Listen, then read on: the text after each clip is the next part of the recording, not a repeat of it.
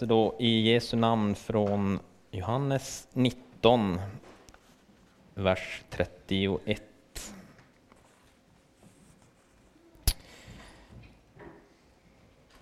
Eftersom det var tillredelsedag och judarna inte ville att kropparna skulle hänga kvar på korset över sabbaten, det var nämligen en stor sabbatsdag, bad de Pilatus att de korsfästas ben skulle krossas och kropparna föras bort.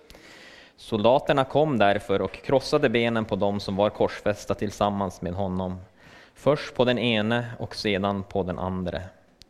När de därefter kom till Jesus och såg att han redan var död krossade de inte hans ben, men en av soldaterna stack upp hans sida med sitt spjut, och genast kom det ut blod och vatten. Den som har sett detta har vittnat för att också ni skall tro, och hans vittnesbörd är sant, och han vet att han talar sanning. Ty detta skedde för att skriften skulle uppfyllas. Inget ben skall krossas på honom, och ett annat skriftställe säger de skall se upp till honom som de har genomborrat. Josef från Arimatea, som var en av Jesu lärjunge i hemlighet av rädsla för judarna, bad därefter Pilatus att få ta ner Jesu kropp. Pilatus tillät det och Josef gick därför och tog, tog hans kropp. Även Nikodemus kom dit, han som första gången hade kommit till Jesus om natten. Han hade med sig en blandning av myrra och aloe, omkring hundra pund. De tog Jesu kropp och lindade den med linnebindlar tillsammans med de välluktande salvorna, enligt begravningsseden bland judarna. In till den plats där Jesus hade blivit korsfäst låg en trädgård, och i trädgården fanns en ny grav, där ännu ingen hade blivit lagd. I den lade de Jesus eftersom det var judarnas tillredelsedag och graven låg nära. Amen.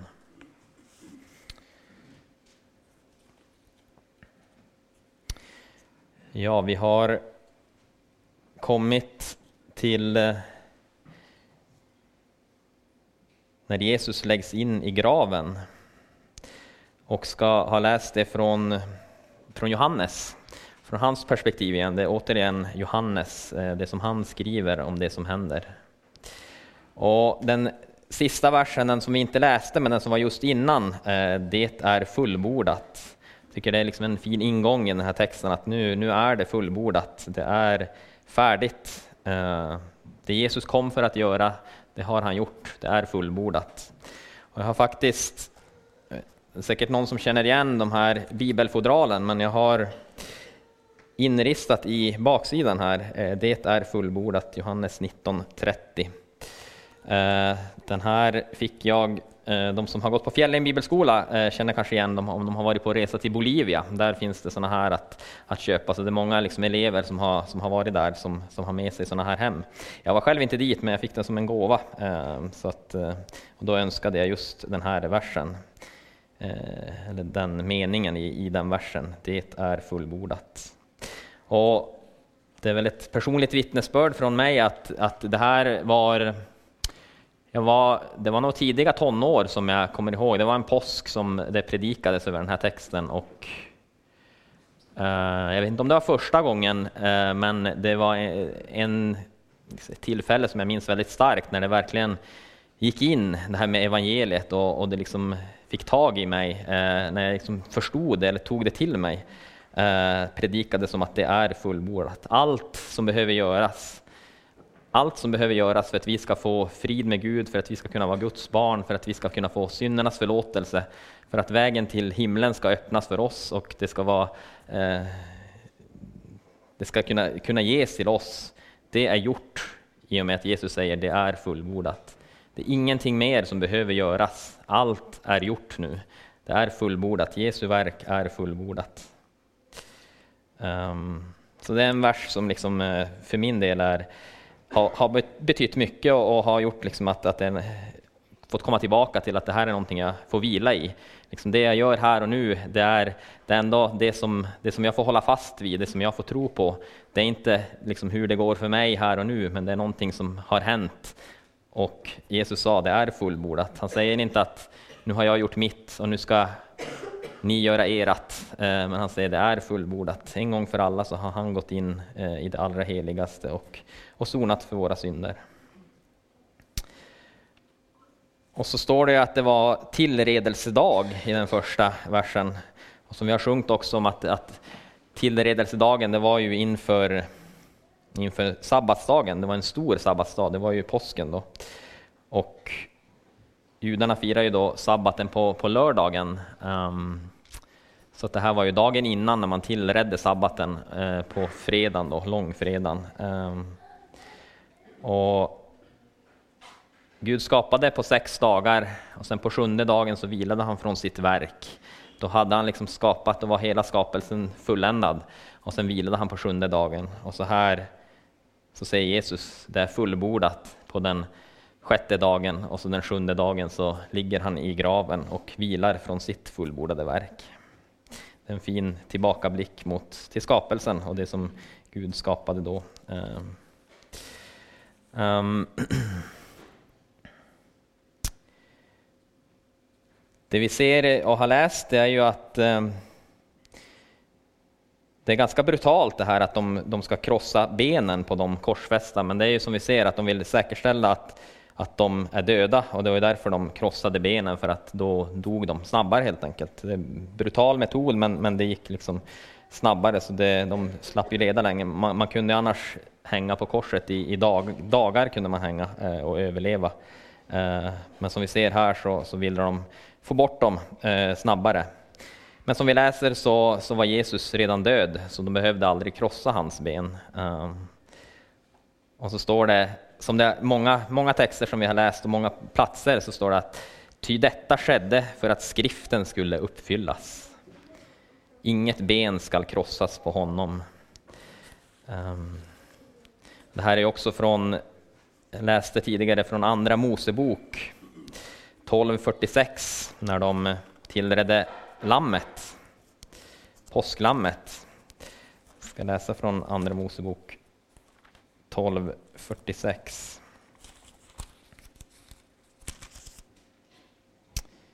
Så står det om när de om påskalammet och hur, hur de ska behandla det. I ett och samma hus skall det ätas. Du får inte föra ut något av köttet ur huset och ni får inte krossa något ben på det. Um, och det är ju även då i, i eh, Saltaren 22 som det står det här att, att han kan räkna alla sina ben. Um, så det, man ser om och om igen och det är många platser och Johannes lyfter fram det här att flera skriftställen som uppfylls och liksom pekar så mycket på, på trovärdigheten i det som står. Och jag kommer ihåg, det var också när jag var, det var nog tidiga tonåren, eh, det fanns i alla fall så att man kunde söka på internet, men jag kommer ihåg att jag hörde någonstans att det finns profetior om Jesus i Gamla Testamentet. Och det här var liksom nytt för mig. Jag tänkte wow, profetior, det är ju häftigt liksom, att man kan man har förutspått någonting och så händer det. Och så tänkte jag, ja, men jag ska kolla vad är det här för profetia som finns om Jesus? Och så kom jag ihåg att jag sökte och så kom det upp liksom 351 profetior om Jesus i Gamla Testamentet. Det finns säkert fler, men, men det, då slog det mig liksom att oj, det är, det, Jesus är ju över hela Gamla Testamentet, liksom profetior om han, om hans liv, om hans död framför allt. Um, så det liksom kommer om och om igen tillbaka, det här som är profeterat om Jesus. Um, och sen även den här att han, som vi läser senare också, han fick sin grav eh, bland de ogudaktiga. Men han var hos en rik vid sin död, så han var väl egentligen tänkt att han skulle begravas, inte i Josef av Arimateas grav, men han, det här var ju en rik man som, som satt i, i högsta rådet, eh, men det var där han fick sin, sin plats och så uppfylldes även, även den eh, profetian om Jesus, att han blev gravlagd eh, bland de rika. Um.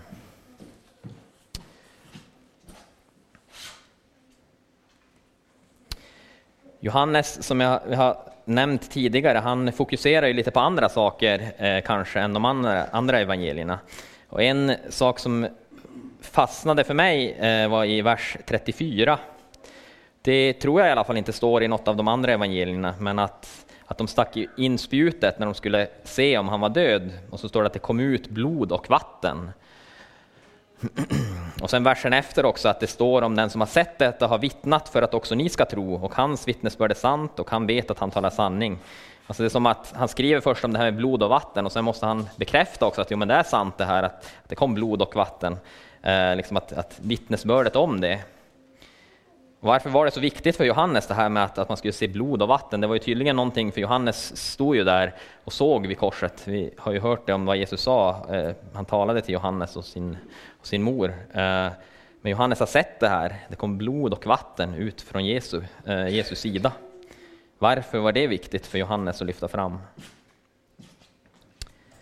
Han skriver faktiskt om det i en annan eh, plats i Bibeln, i sitt första brev, Johannes första brev, kapitel 5. Så skriver han även där om,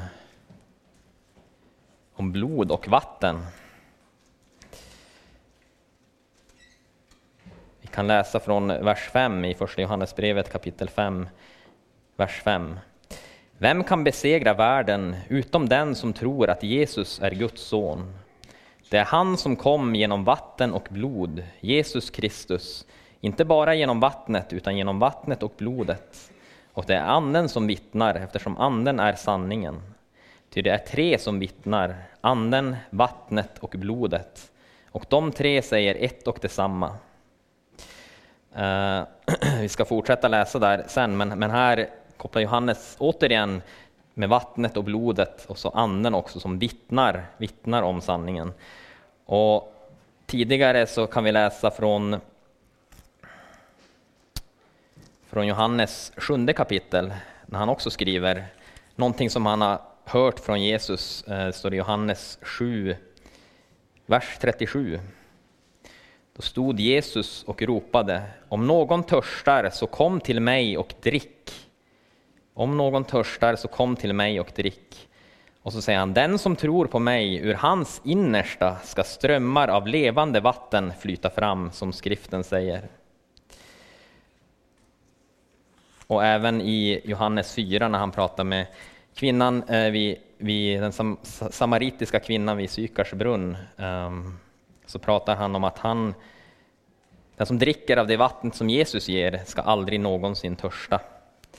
Och så står Johannes här, det här har han hört från Jesus, det här har han fått från Jesus och så står han vid korset och så ser han, här kommer det blod och vatten från Jesus sida. Så tänker jag i alla fall att han tänker tillbaka på det här vattnet som, som Jesus säger att han har att ge och det vattnet som ska flöda ut från, från oss, eh, från alla som tror på honom. Så för Johannes var det här någonting eh, viktigt att få med, eh, någonting som, som han såg och som han ville förmedla vidare, eh, att, att det kom blod och vatten ut från Jesus sida. Och sen pratar han om ett vittnesbörd, och det tänkte jag också fastna på, för att han säger att den som har sett detta har vittnat för att också ni skall tro, och hans vittnesbörd är sant. Och det här eh, ordet vittnesbörd är någonting som Johannes också kommer tillbaka till, och, och om vi fortsätter läsa där från från första Johannesbrevet kapitel 5 så, så pratar han om vittnesbörd där. Och det är ett ord som, eh, som eh, vi, många säkert känner till, eh, ordet vittnesbörd. Det är ju någonting som man, ja, men som man har sett. Man har vittnat någonting och så berättar man vidare om det. Och det kan ju vara många saker som man har sett och hört i en rättegång så har man vittnen, kallar man vittnen och så ska de få vittna och berätta det här har jag sett och det här har jag hört och så ska de berätta och så ska någon lyssna på det och, och ta till sig det. Då.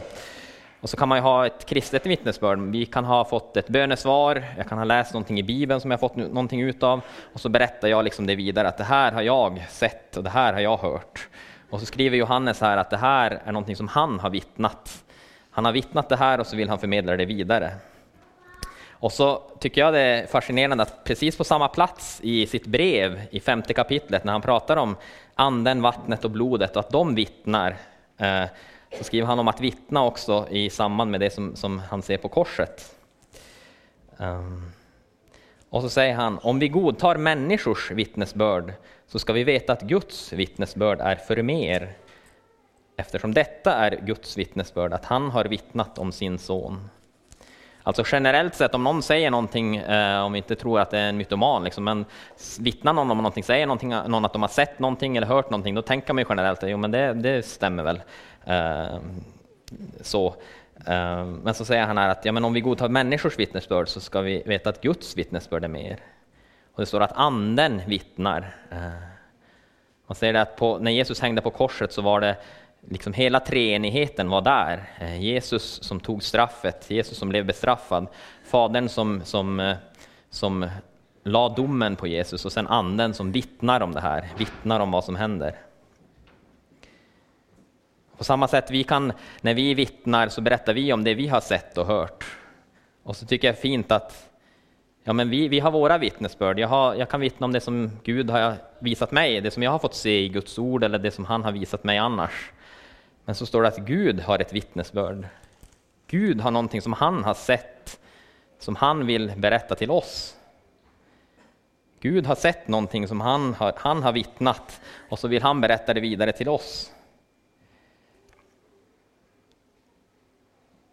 Och när Jesus hängde på korset så när de var det, det var ju mycket speciellt som hände. Vi hör om, om förlåten som rämnar och, och, och det var mycket andra saker som hände, men, men liksom rent fysiskt, det man såg, det var ju en människa som hängde på korset. Man såg ju inte liksom fysiskt att ja, men här är hela världens synd. Eh, men Gud såg det. Gud såg hela världens synd. Gud såg din och min synd på Jesus när han hängde på korset. Gud såg vad som hände eh, på korset. Gud såg att, att här sonar Jesus på korset för min synd och för din synd. Det här ser Gud, det här vittnar Gud. Och så är hans vittnesbörd eh, om sin son. Och så kan vi läsa över hela Nya Testamentet om det som Gud säger, om det som hände här. Speciellt, vi ska inte gå in där nu, men, men i Hebreerbrevet kapitel 9 och 10 så står det väldigt mycket om att Jesus han gick liksom in i det allra heligaste och sonade en gång för alla för, för, för våra synder. Och så är det här som Gud har vittnat, som inte människorna som var där, de såg ju inte allt det här. Men så har anden vittnat det här. Anden har sett det, Gud har vittnat det här och så vill han berätta det för oss att det här har jag sett. När Jesus hängde på korset, då hände det här. Det här hände och, och det här eh, berättar jag för er. Eh, Gud berättar det för oss. Han har vittnat om sin son, det är det som är Guds vittnesbörd om sin son. Och det är det som är den heliga Andes uppgift, är ju att, att uppenbara för oss Jesus och, och, och det han har gjort. Så står det, den som tror på Guds son har vittnesbördet inom sig. Den som inte tror på Gud gör honom till en lögnare, eftersom han inte tror på vittnesbördet som Gud har givit om sin son.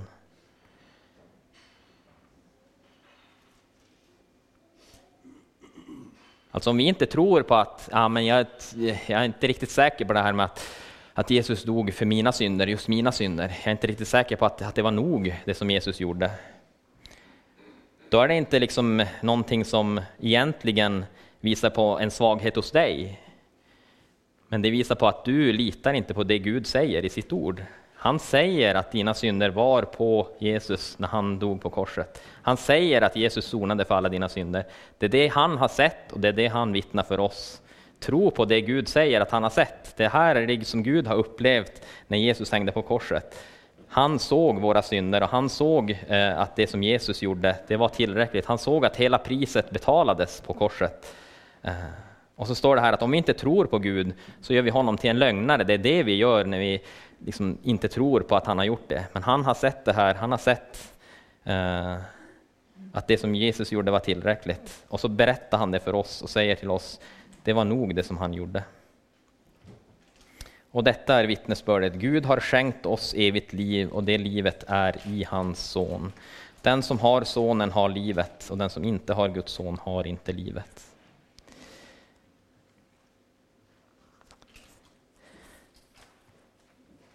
Och så är det, står det om blodet och vattnet och, och vattnet, många platser vittnar ju om um, ja, men Jesus själv, att han är livets vatten och att han, det vattnet han har att ge Eh, det eh, gör oss aldrig mer törstiga.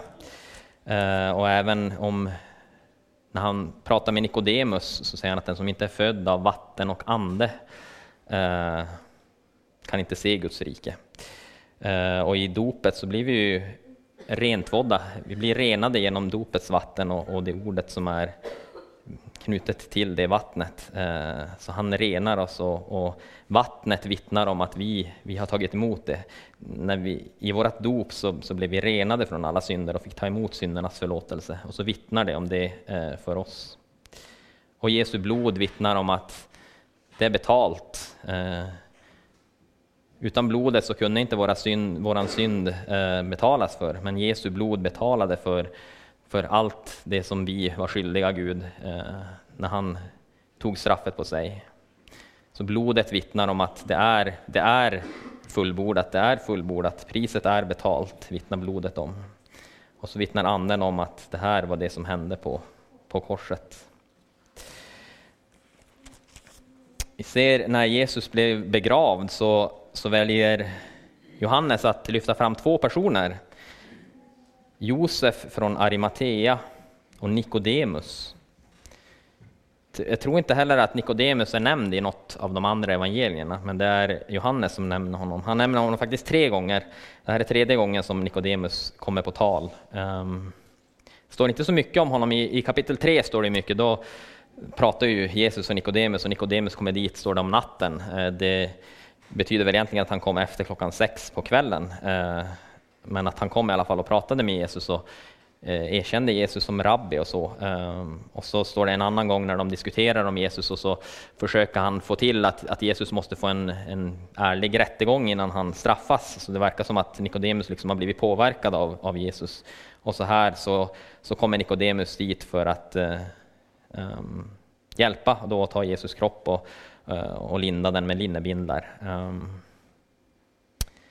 och varför tar Johannes upp de här? Det, det, kan ju vara svårt att veta, men, men eh, jag tror att en poäng med att ta upp så här namn, det här var ju två mäktiga män i Israel. Eh, de här satt i, i Sanhedrin, som det heter, eller det stora rådet i Israel. Där var det 71 stycken utvalda män från eh, liksom, ett politiskt parti, styrande organ i Israel, där översteprästen var liksom den som var högst upp och, och, han var erkänd av romarna som, som judarnas eh, politiska ledare.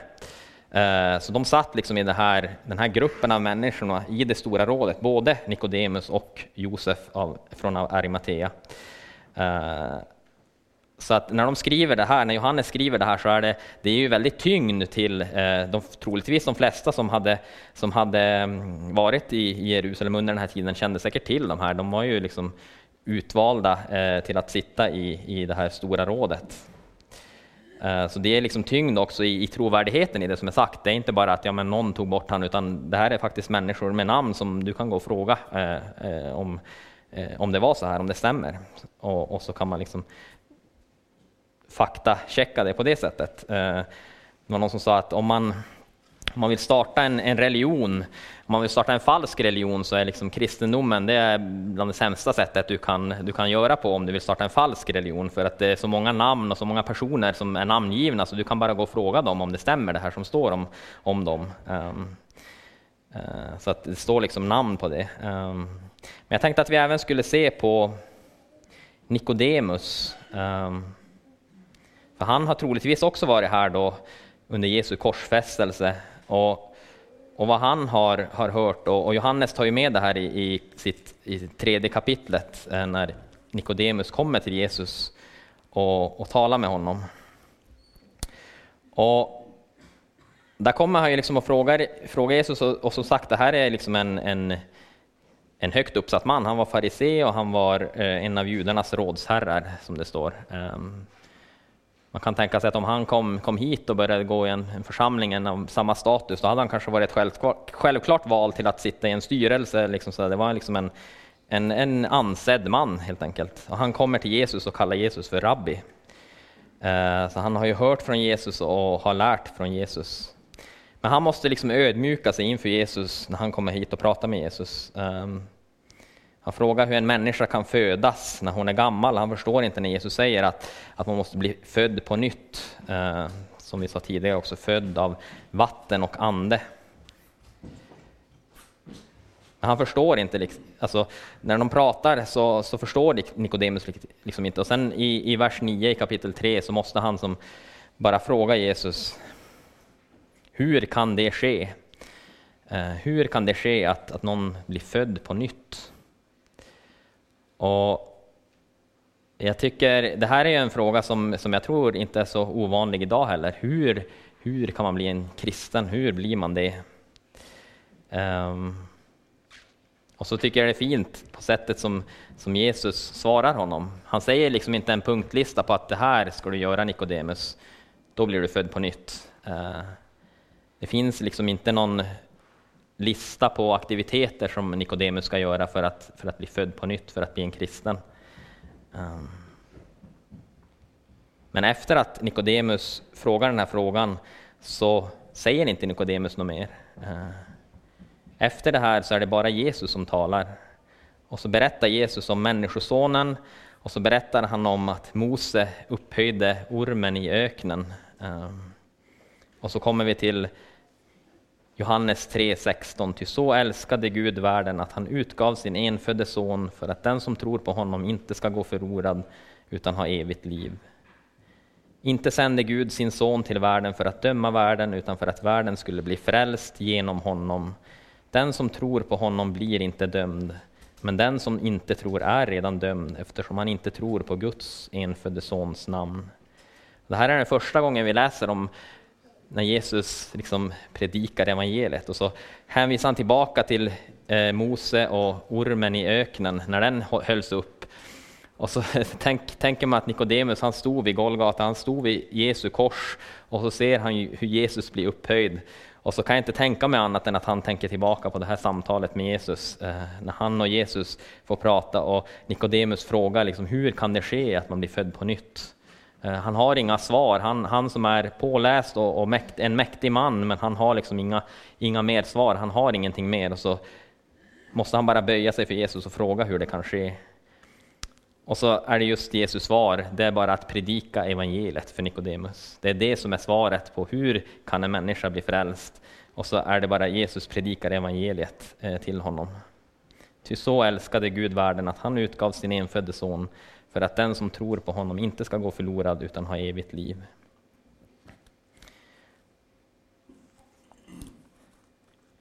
Så står Nikodemus där och så hör han Jesus säga det är fullbordat.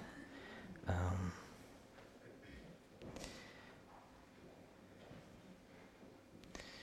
De tog Jesu kropp och lindade den med linnebindlar tillsammans med de välluktande salvorna enligt begravningsseden bland judarna. In till den plats där Jesus hade blivit korsfäst låg en trädgård och i trädgården fanns en ny grav där ännu ingen hade blivit lagd. I den lade de Jesus eftersom det var judarnas tillresedag och graven låg nära. Och sen kan vi väl bara säga fortsättning följer. Eh, sen vet väl alla vad som hände vidare, men, men här är alltså slutet på Jesu pina, eh, Jesu lidande och när han går in i graven och vilar från sitt fullbordade verk. I Jesu namn, Amen. Vi ska sjunga i psalmboken nummer 460.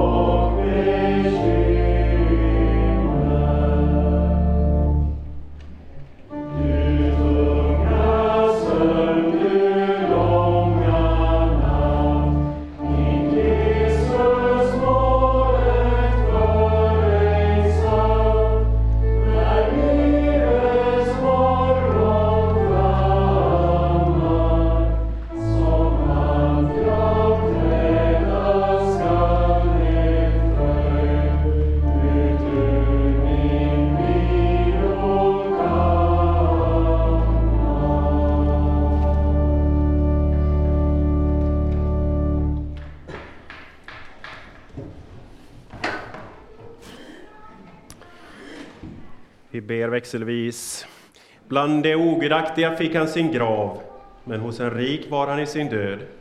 För han hade ingen orätt gjort, och svek fanns inte i hans mun. Ja.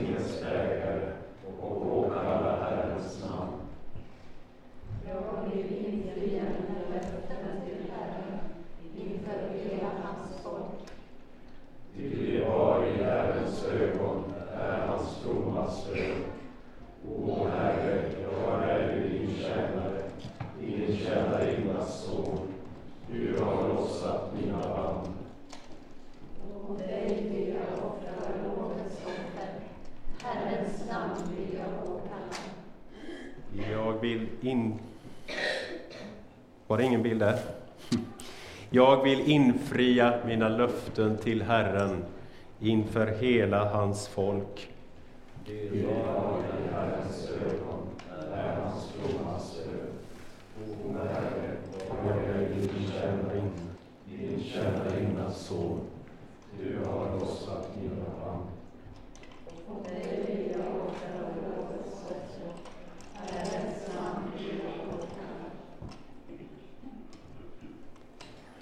Jag vill infria mina löften till Herren inför hela hans folk, i gårdarna till Herrens hus, mitt i dig, Jerusalem. Halleluja.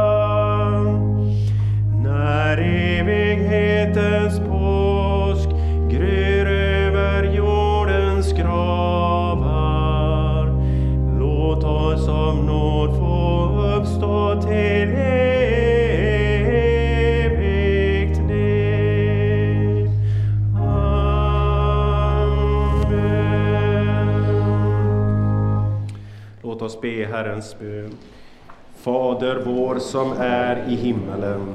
Helgat var det ditt namn. Tillkommer ditt rike. Ske din vilja så som i himmelen så och på jorden.